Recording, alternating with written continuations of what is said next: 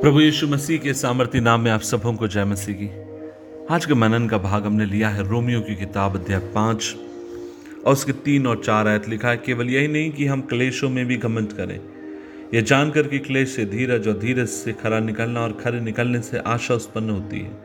पांचवी आयत, और आशा से लज्जा नहीं होती, क्योंकि पवित्र आत्मा जो हमें दिया गया है, परमेश्वर का प्रेम हमारे मन में डाला गया है। अजीजों जब आज इस वचन को मैंने आपके लिए पढ़ा और अपने लिए पढ़ा है हम इसको पढ़ते समय हमारे मन में बात आ सकती है कि आप ये कहना चाहते हैं कि जब हम क्लेश से होकर जाते हैं और जब हम तकलीफों से होकर जाते हैं क्या यह बात आपके लिए मेरे लिए जश्न मनाने वाली बात है? क्योंकि क्लेश से फिर हमें धीरज और धीरज से हमें आ, फिर हमें आशा मिलेगी और आशा से है ना हम प्रभु की ओर देखते हैं। क्या हम सब इसलिए हमें खुश होने की ज़रूरत है कि आज प्रभु ने हमारी ज़िंदगी में दुख दिया। नहीं, मैं ये नहीं कहना चाहता हूँ। मैं आपसे ये कहना चाहता हूँ कि जब आप और मैं कठिन परिस्थितियों से गुजरते हैं, हमें परमेश्वर की ओर अपनी नज़र को लगा के रखने की ज़रूरत है। हमें परमेश्वर की तरफ़ अपने आप को लगाकर और उसमें अपने आप को देखने की ज़रूरत है।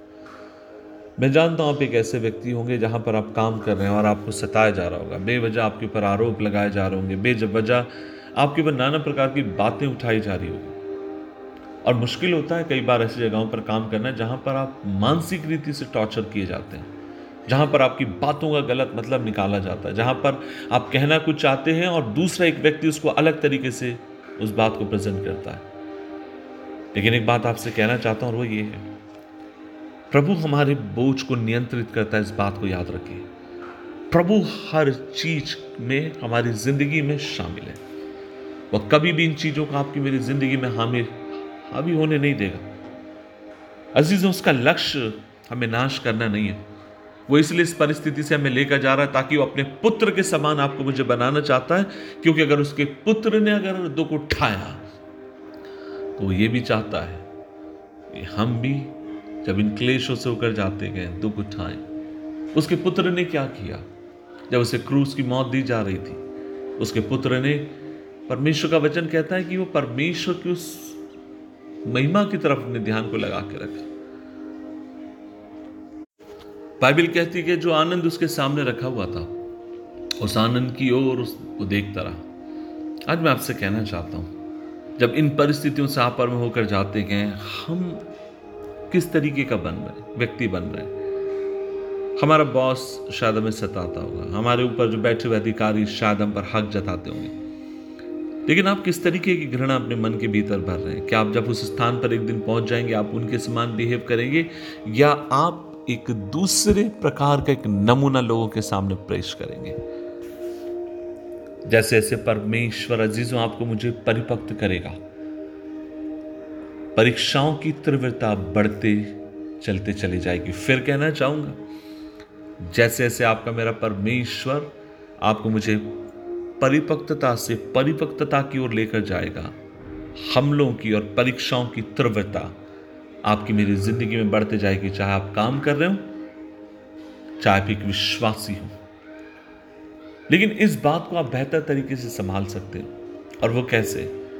और वो ये है अपने प्रभु की ऊपर दृष्टि कर कर अपनी नज़रों को अपने परमेश्वर की ओर लगाते हुए, इस बात पर विश्वास करते हुए कि आपका प्रभु धर्मी है और वो इस परिस्थिति के द्वारा आपकी ज़िंदगी का निर्माण कर रहा है। अस्वस्थ हो जाइए। इस बात को जानिए कि आप जो कर रहे हैं, बेहतर कर रहे हैं। आपका प्रभु जो आपकी ज़िंदगी में कर रहा है, बेहतर कर रहा है। जो आप सता रहे हैं आपको, उनके लिए आप खुदा से दुआ करें। ताकि उनकी ज़िंदगी को परमेश्वर शांति से भरे, आपकी ज़िंदगी को परमेश्वर शांति से भरे और अनुग्रह दे कि आप उसमें स्थिर रहें, विश्वास योग्य रहें। आइए दुआ करें। प्रभु जी, धन्यवाद इस दिन के लिए। अब मिलकर तेरे पास आते हैं और दुआ करते हैं। तो हमसे बात करने के लिए धन्यवाद। अनुग्रह दे कि प्रभु जी, हम तेरी ओर ताकते हुए आगे की तरफ़ बढ़ते जाएँ। इस दुनिया ने जिसने तुझे कांटों का मुकुट दिया, उससे हम क्या उम्मीद करें? इस दुनिया ने जो तेरे गाल पे थप्पड़ मारे, हम इससे क्या उम्मीद करें? इस दुनिया ने तेरे मुँह के ऊपर थूका और हम इनसे क्या उम्मीद करें? और आज हम यही उम्मीद करते हैं कि खुदावन तेरा हाथ हम पर हो, मदद कर। हमें अनुग्रह दे कि हम तेरे प्रति विश्वास योग्य पाए जाएँ। तेरे वचन को थामे रहे, यीशु मसीह के नाम में। आमीन आमीन आमीन।